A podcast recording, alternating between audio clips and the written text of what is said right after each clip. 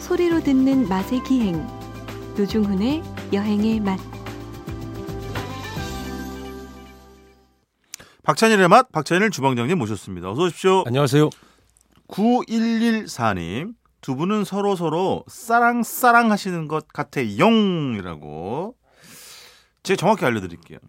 제 에, 어떤 이 기저에는 감정의 기저에는 어, 서름, 구박, 그다음에 일방적인 어떤 상명하복에 대한 억하심정 이런 게 눌리고 눌려서 여러분 그나마 제가 방송에 힘을 빌어가지고 이나마 제가 표출하는 거죠 사석에서는요 거의 저 엎드려 뻗치 아니면 앞으로 나란히 이러고 하고 있습니다 늘 아이, 그리고 무슨 요새 그런 말도 안 되는 얘기를 하세요. 주방장님 저 먼 발치에서 이제 걸어오시면 이제 인기척에 나면 저는 뭐 부동자세로 제가 네. 잔소리는 좀 했지만 네네네 그런 식으로 네 그 군대식 그런 건 없었죠. 무슨 말씀하세요? 그러니까 여러분 네. 제가 잔소리 세게 했더니 한번 화를 낸 거 기억나죠? 저요? 저한테 예. 아 우도 맞기도 했죠 아니 무슨 소리야?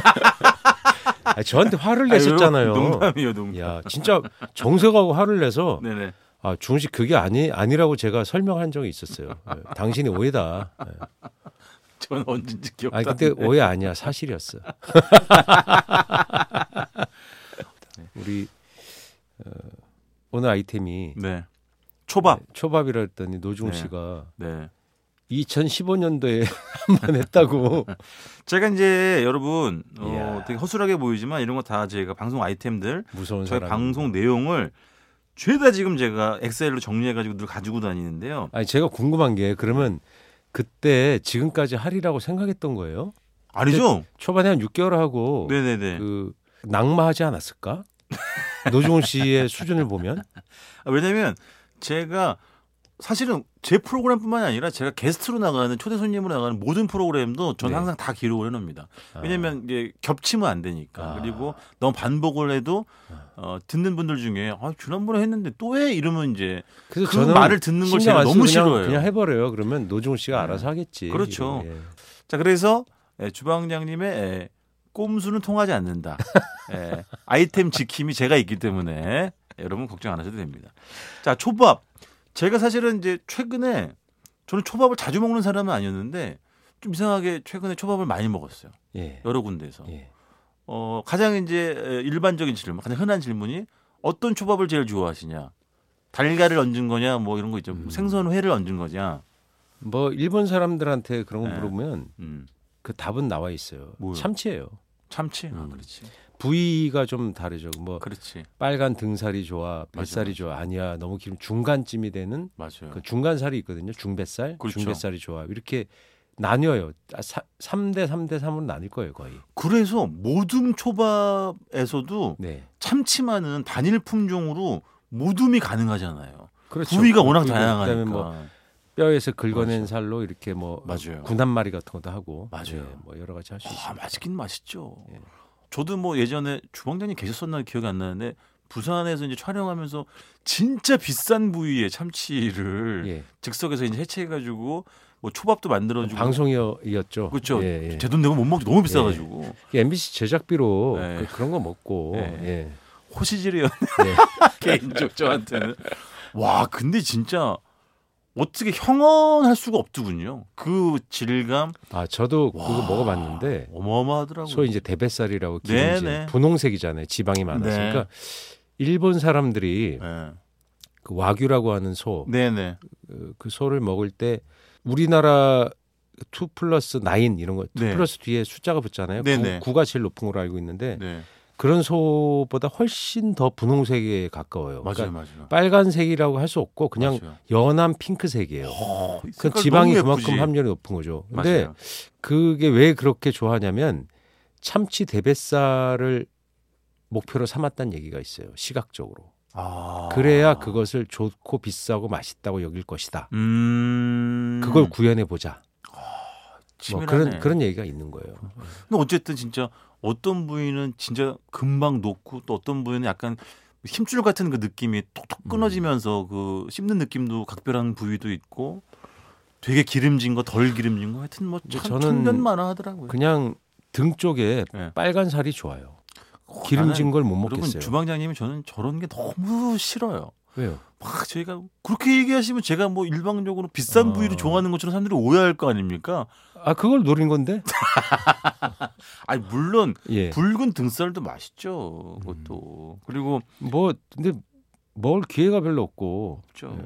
그 방송에서 비싸고. 음. 좀 불러줘요. 저희 좀 방송국 돈으로 좀 먹어봅시다. 무슨 방송이요?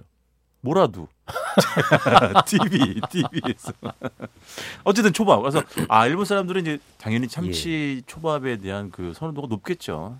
그 초밥 이렇게 보면 네.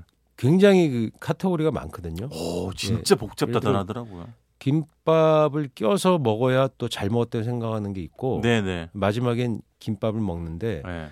그게 가늘게 만 거냐 두껍게 만 뚱뚱하게 거냐, 만 거냐. 그래서 지역별로 두껍게 만 틀리고, 거냐. 예, 두껍게 좀 두- 중간 정도 두께 네. 그리고 하나를 넣냐 두 개를 넣느냐 네. 그리고 그 가는 초밥도 꼭 참치만 먹는 사람도 있어요 또 맞아. 희한하게 맞아요, 맞아요. 예. 진짜로. 딴 거는 네. 제대로 된 게 아니다 근데 어쨌든 그걸 보통 그- 철포라고 합니다 왜냐하면 철포? 예 까만색의 김이 밥을 들어가고 가운데다가 빨간색의 참치를 박아 놓으면 네.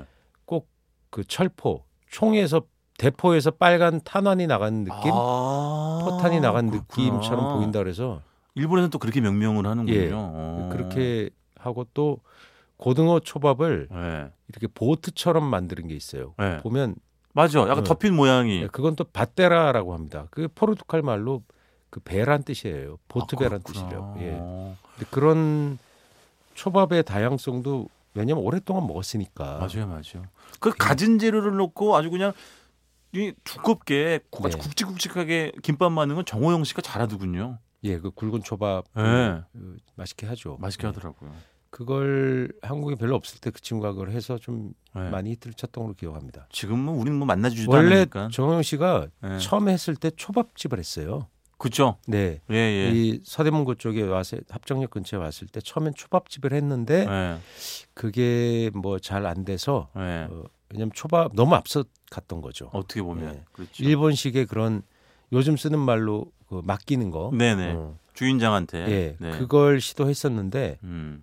잘 안 됐으니까 너무 사람들이 정보가 너무 없으니까 네네 그날 그날 이게 그게 우리는 맞아 그날 그날 예, 맞아. 예를 들어서 뭐 중국집에 가서 오늘의 요리 그런 거 본 적 있어요? 없잖아요. 없지. 그러니까 메뉴를 픽스해 주는 걸 좋아해요. 맞아요 맞아요. 예, 좀 그런 경향이 있습니다. 양식당도 제가 오늘의 메뉴 이런 거 만들잖아요. 네. 뭐 아무도 안 시켜요. 그러니까 아뭘 또 아무도 안 아, 시켜요. 정말이에요. 아무도 안 시켜요. 보통 네. 아무도 안 시키고 예. 정해진 메뉴를 좋아해요. 아 음. 그렇지. 좀 그런 경향이 강합니다. 근데 어쨌든 정호영 씨가 그래도 주방장님 만나주나 보네요. 아니요 옛날 얘기한 건데 그렇죠? 요즘 예, 안 만나죠. 요즘 뭐 예. TV나 가지고 뭐 우리도 뭐 아직 뭐 하는지도 몰라요. 번체 저는. 만체겠지 예. 뭐. 그러니까 만나고 싶지도 않아요. 기분이 안 좋아요. 근데 주방장님 이게 너무 당연한 질문 뭐 당연하죠. 사실은 음. 예. 뭐 초밥이라는 게그 위에 뭐 생선이든 뭐 고기든 위에 얹는 것과 예. 밥의 균형이 제일 중요하겠습니다만은 아니요 가격이 제일 중요해요. 가격이 또 예. 중요하지. 어, 뭐 비싼 데는 되게 비싸니까. 예. 근데 주방장님은 어느 쪽입니까? 그래도 밥이 중요하다, 더 중요하다, 아니면 아니죠 둘 다 중요하죠. 그렇죠. 근데 이런 거 있어요. 음. 아 거기는 막 회도 엄청 크게 썰어주고 길게. 예 그런 게 그 우리나라 일본에도 그렇게 해서 인기를 끌려고 했던 시도했던 분들이 있고 지금도 있어요. 네, 네. 근데 저는 균형이 어느 정도 있어야 된다고 생각해요. 어, 밥이 너무 적어도 안 된다. 예. 그렇지. 그러니까 뭐 예를 들어서 음. 뷔페에서 초밥을 하면 예. 밥을 크게 해요. 예. 왜? 아, 그렇지. 네. 통상 예. 예, 보통 아, 그렇다는 우린 거죠. 단가 생각을 안 할 수 없잖아요. 예, 작게 하면은 그 그럼. 위에 고명 많이 먹게 되니까 어, 예, 그렇지. 단가에 부담을 주고 예. 그리고 그 맡긴다 예. 일본 말로 오마카세라고 하잖아요. 예. 그런 집들은 보면 그 가격에서 여러 가지를 줘야 되기 때문에 음. 밥의 양을 조절해요. 그렇지. 그래서 여자분들의 경우는 더 작게 하고 아하. 남자분들도 좀 이 먹성이 좀 적어 보이면 좀 가다 처음에 이렇게 쥐었다가 표준량으로 쥐었다가 조금 줄여버려요. 음. 근데 네, 덩치나 체격으로는 몰라요. 그럼. 작은 분들도 많이 드시는 분들 아, 있고. 그러니까 그럼 요즘 누가 그걸로 판단해? 노중훈 씨는 그 그렇게 맡기는 걸 네. 가면 이틀 굶어버릴 거 아니야. 그날 그러면 끝까지 오- 뭐, 오히려 못 먹죠. 뭘 먹고 가야 돼요. 뭐 예를 들면 이런 거 있잖아요. 배가 음. 양이 되도록 줘야 되는 게 그쪽에 어떤 의무감 그렇죠. 비슷한 게 있어요. 그렇죠. 예.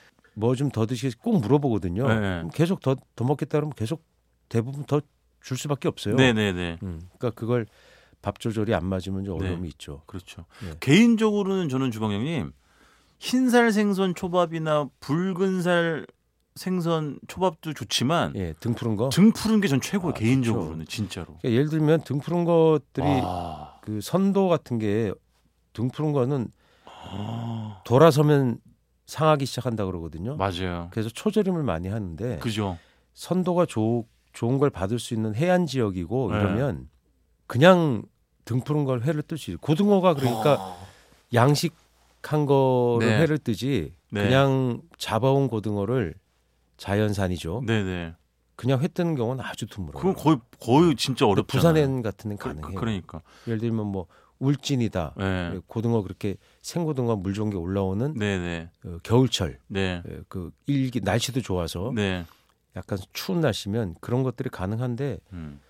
대부분 어렵죠. 근데 그걸 음. 생으로 먹어보면 진짜 끝내줍니다. 청어 초밥 드셔보셨어요? 청어 예, 초밥? 다- 청어는 와, 나 너무 얼마 전에 맛있는 거 먹었어요. 고등어나 그런 거보다 그렇게 부패가 빠르지 않아요. 아 그렇구나. 그렇죠. 예, 고등어 꽁치가 어려워요. 어쩜 그렇게 그, 기, 그 기름 있잖아요. 네. 등푸른 생선 특유의 기름. 그래서 그걸 아. 회- 초밥을 지고 나면 네. 요리사가 손을 닦아야 됩니다. 기름기 때문에 아 그렇지. 번들번들해서 다른 맞아요. 초밥질 때 막 초밥이 미끄러진다고. 아 그렇겠네. 네, 광어나 이런 거 줄 때랑 기름기 많아. 다르겠네. 네, 진짜로.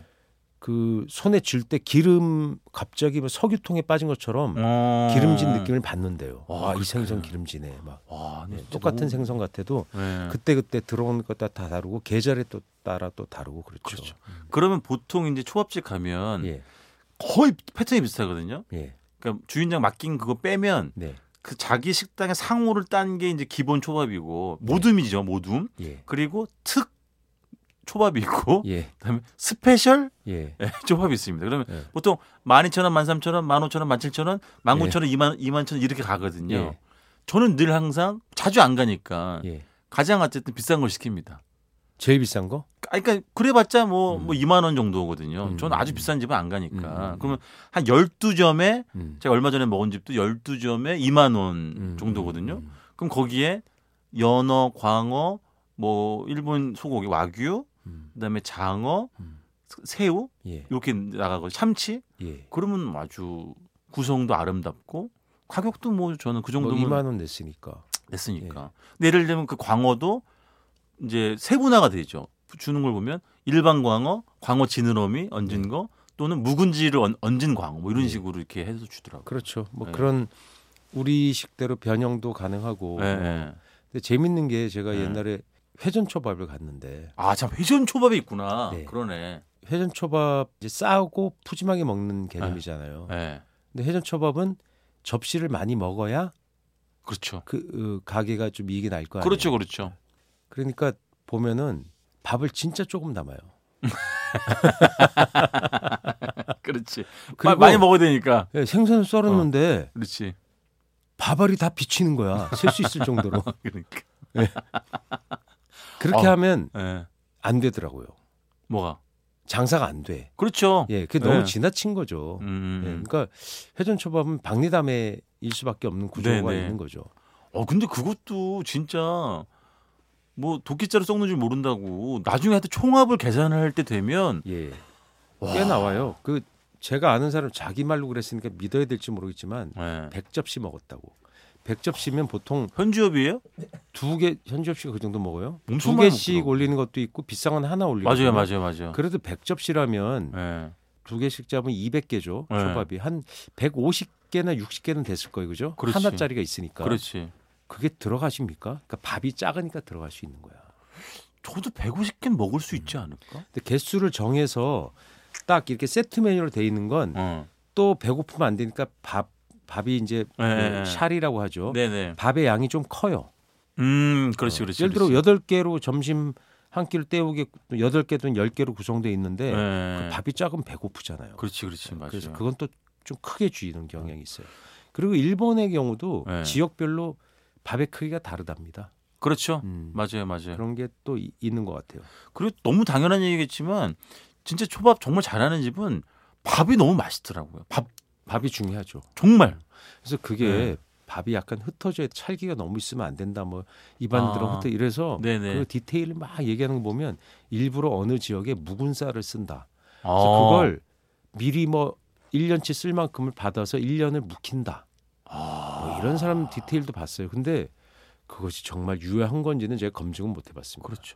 그러면 예를 들면 우리 한참 예전에 얘기했던 뭐 면 스플레인처럼 네. 초밥 먹을 때 어, 어떻게 연습은 먹어라. 많죠. 뭐, 뭐. 이런 거 있잖아요. 예, 시작할 때는 뭐 흰살 생선 시작해라 예, 그런 얘기를 했더니 그 초밥 고수가 어떤 분이 있었어요. 예. 지금 또 가만히 듣더니 주인한테 딱 그러시더라고요. 어 참치 줘. 초밥 고수인데. 어, 참치 제일 기름진 걸로 그렇죠. 아, 줘. 기름진 걸 줘. 어, 그 보통 기름진 참치도 또 나중에 먹는다고 생각하거든요. 네네네. 참치 중에서도 네. 등살 먼저 먹고 기름진 걸 그렇죠. 나중에. 보통은 그냥 그래서 아, 왜그딱 그래. 배가 고프고 참 초밥 먹고 와- 먹으러 오고 싶었는데 네. 자기가 가장 좋아하는 초밥을 맨 처음에 먹는 게 낫대요. 그렇지. 네, 그게 만족도가 최고 높대요. 맞아요. 예. 뭐 간장을 어디다 찍어라 뭐 이런 것도 등푸른 뭐. 생선은 나중에 시키라고 고등어 좋으면 맨 먼저 그냥 시키는 거래요. 맞아, 예. 맞아. 아, 저도 아까 말씀드린 그 초밥 그 먹었을 때 제일 먼저 먹은 게 청어 초밥이었어요. 네, 그 아무 기름진 상관없어요. 거를. 근데 근데 그걸 예를 들어서 손님이 야 초밥 모르네 하고 주인이 비웃으면 음. 그건 잘못된 거고 아, 그렇지. 예. 그럼 그리고 그건 아니지. 어떤 그러니까 일, 일테면 음. 어떤 수준이 도달하고 그걸 넘어서면 그때부터는 자유로워져요. 맞아요. 예. 맞아요. 그러니까 포석이 네. 정해져 있는데 구단이고 바둑 한 50년 둔 양반들 보면 맞아요. 포석 안 하고 뭐 이상한 거 두잖아요. 바둑도. 아, 그래서 이렇게 주방장님 자, 알파고가 그렇게- 자유로우시군요. 알파고가 그래서 이상한 포석을 뒀나? 예? 알파고가 모르겠습니다. 아 어쨌든 또 초밥 얘기하니까 또 초밥도 먹고 싶고 하여튼 늘 그렇죠 뭐. 자 알겠습니다. 이번 주 여기서 마무리 짓도록 하겠습니다. 지금까지 박찬일의 맛 박찬일 주방장님이었습니다. 고맙습니다. 안녕히 계세요.